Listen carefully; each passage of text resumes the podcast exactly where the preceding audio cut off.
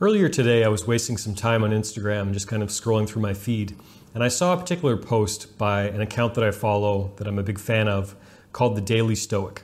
If you've been following my work for a while, if you've been following this channel for a while, certainly if you have any experience with my online courses, you know that I'm a big fan of Stoic philosophy. And I found Stoic philosophy enormously valuable when helping people overcome retroactive jealousy, when helping people overcome jealousy, and in my own life as well. I'm a big fan of Stoic philosophy. In today's video, I'm going to share this post by the Daily Stoic, and I'm going to share eight ways that will help you overcome retroactive jealousy inspired by Stoic philosophy. My name is Zachary Stockill, and since 2013, I've been helping men and women from all over the world overcome retroactive jealousy, overcome obsessive jealousy, and save their relationships. If you'd like more information about me and my work, please visit my website at retroactivejealousy.com. Okay, to start things off, I'll just read the post to you, and then I'm going to analyze each of these points one by one and relate them specifically to retroactive jealousy. So the post is called Eight Ways to Find Peace. Don't suffer imagined troubles. Accept your own mortality. Remember whose opinion matters. Schedule stillness in your life. Find the beauty in everyday life. Take the view from above. Live by a code and reflect often. Okay, so point number one don't suffer imagined troubles. How many of our troubles inspired by retroactive jealousy are actually troubles? How much of this stuff is really, truly important?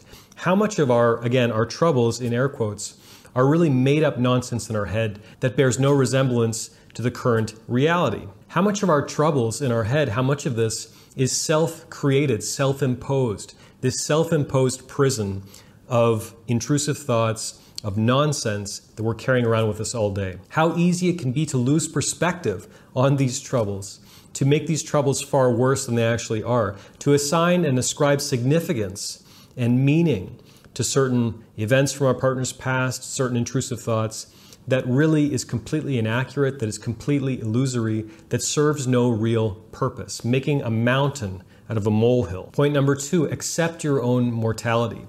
You are going to die. I am going to die. Your partner is going to die.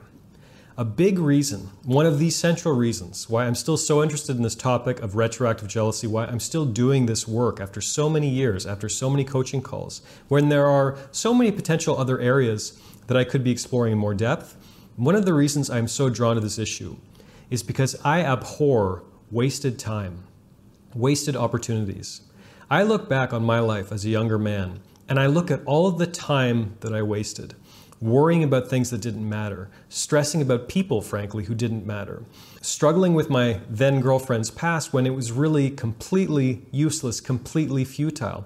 I think about all the nights that I wasted with her when I could have been enjoying her company. And instead, I was wrestling with all these self created demons that really served no purpose. All this time that was wasted. Because here's the reality I'm never going to get my late teens, early 20s back. Those years are gone. That time is gone. I can make all of the money in the world if I want to. I can do anything. But the one thing that I can never do, and that you can never do, is reclaim lost time. I reflect on my own mortality all the time, and it's so important, I think. It's such a key component in living a good life. In the West, you know, I'm Canadian, so I'll speak from a, you know, air quotes, Western perspective.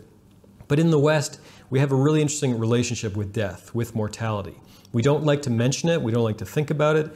Out of sight, out of mind. If you bring up this topic, people accuse you of being morbid, right? We can't be morbid.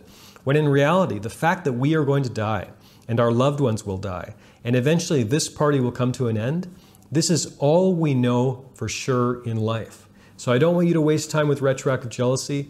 I regret my own sense of wasted time. And through overcoming retroactive jealousy, I really made a pledge to consider my mortality more often, to consider it every day if I can. Accepting my mortality is one of the key components, I believe, in keeping retroactive jealousy at bay long term, frankly, and just in general living a happier, more peaceful life. Point number three remember whose opinion matters.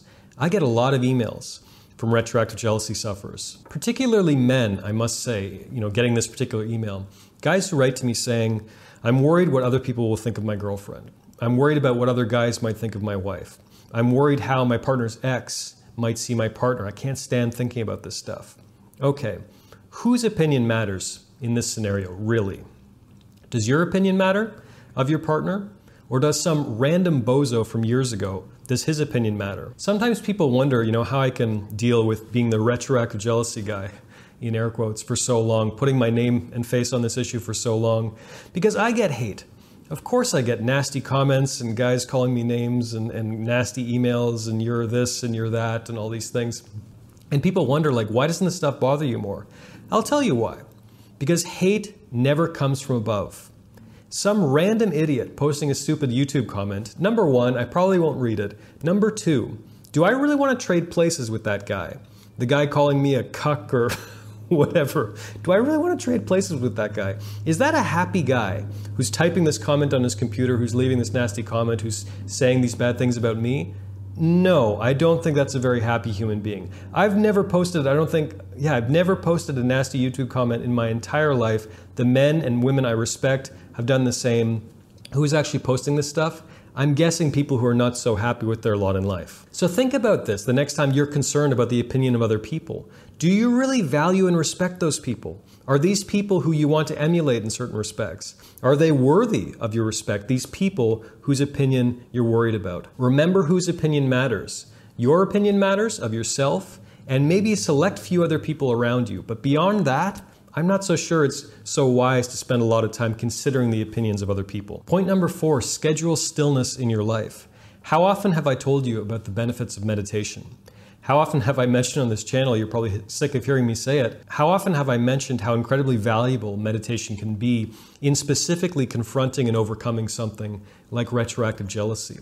Scheduling stillness, which is one term for meditation, it's a great way to gain the ability to really harness your innate ability, believe it or not, to disconnect from thoughts that aren't serving you, to immediately refocus your attention elsewhere, to immediately reframe thoughts that aren't serving you, to get that sense of inner stillness and inner tranquility and inner peace of mind that will help you, for example, deal with the opinions of others, that will help you filter out the noise in your head from what is actually true, from the information that's constantly going, you know, rattling around your head all day, sorting the wheat from the chaff, sorting out what is actually valuable, what is real, what is true, and what is complete fiction, what is fantasy. Schedule stillness in your life. This is one of the best things I've ever done for myself, for my sanity, for my mental well being, for my relationships. Highly encourage you to do the same. Point number five find the beauty in everyday life. How often do you practice gratitude for your partner?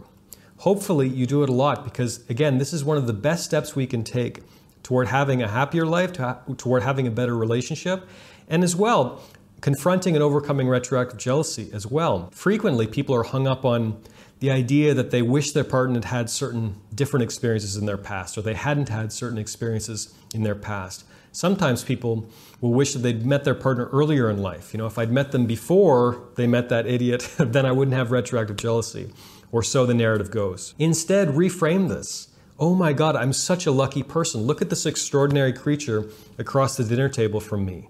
I'm here with them right now. Isn't this wonderful? Isn't this magical? And again, coming back to being grateful for the present moment, this night will never repeat itself. This dinner will never repeat itself. I'll never get this time back that I have with my partner right now. How beautiful they look, how beautiful this moment is. Appreciate the glory of the present moment because it really is beautiful and it will never return. Point number six take the view from above.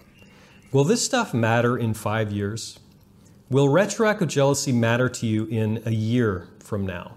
Will this be the stuff that you'll be thinking about when you're on your deathbed? Take the 50,000 foot view from above on your current situation. Is this really worth it? Is this important? Am I prepared to live like this for the next 5, 10, 20, 30 years? Or do I want to do something about this now so I can focus on what's actually important in life? So I can take on new, bigger, and better challenges aside from retroactive jealousy. This is eating up so much of my energy, my attention, my day. Isn't there more that I could and should be focusing on in life? Isn't there bigger and better challenges that I should be starting to approach? Take the view from above to get some perspective on this problem, to really get some perspective on whether this problem is as big a problem as maybe you're making it out to be, and whether you're prepared to waste who knows how many more days, weeks, months, years fighting these imagined demons rather than taking the necessary steps to confront and overcome them. Take the view from above. Point number seven live by a code. I often get emails from guys who seem to have a certain code of ethics, shall we call it, for their wife or girlfriend. And they're often very frustrated when it seems like their girlfriend or wife doesn't really live up to this code. But how often have they really thought deeply and really deeply considered their own personal code? My perspective is a lot of these guys don't have the code that they think they have because if they actually were living by their own self described code, they would have made different choices. They would have been with different women. They would have not ended up writing to me complaining that the world isn't living up to their code. Living by a code is extremely important, and I have to do it in my own life. For example, I run a business. I have to fire people sometimes. Is it fun? No. Do I get emotional about it? No. Because if someone's not living up to my own expectations, that's totally fine, but it just means we're not a good match. Goodbye. God bless. It doesn't have to be an emotional experience. So living by a code is absolutely important. Again, I often tell retroactive jealousy sufferers get very, very clear about your values. What is acceptable to you? What is not acceptable? And why? That's the most crucial question in this whole journey. Why? Why is that not acceptable to you? It's not enough to just say, I could never be with a woman who has been with, let's say, 10 guys. Okay, well, why not? If you don't have a really satisfying answer to that question that is logical and rational and makes sense to you, you might not be living by the code that you think you're living. Your code might not be as strong as you imagine it to be. Live by a code is good advice. So consider carefully your own code and then live by it. And finally, reflect often. If you're in the trenches with retroactive jealousy, it's a very good practice to consistently ask yourself what's working and what's not. How can I do more of what's working and less of what isn't?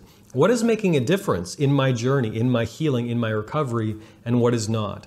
What are the mistakes that I seem to be getting hung up on that I keep making over and over and over again? And how can I resist and avoid making those mistakes moving forward? Am I getting closer to where I want to be or am I getting further away? Regularly take those moments to really check in what's working, what's not. It might be time to re strategize, it might be time to adopt some new perspectives, some new techniques, some new exercises. Reflect often and don't stop until you get the answers that you need about who you are and where you're going and where you want to go in the future.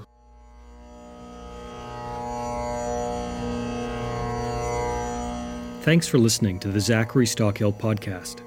If you enjoyed this podcast, please be sure to subscribe and leave a rating and review on Apple Podcasts or your podcast app of choice. To learn more about my work on jealousy, relationships, and more, please check out my YouTube channel at Zachary Stockill. For information about my online courses, books, and coaching service, please visit my website at retroactivejealousy.com.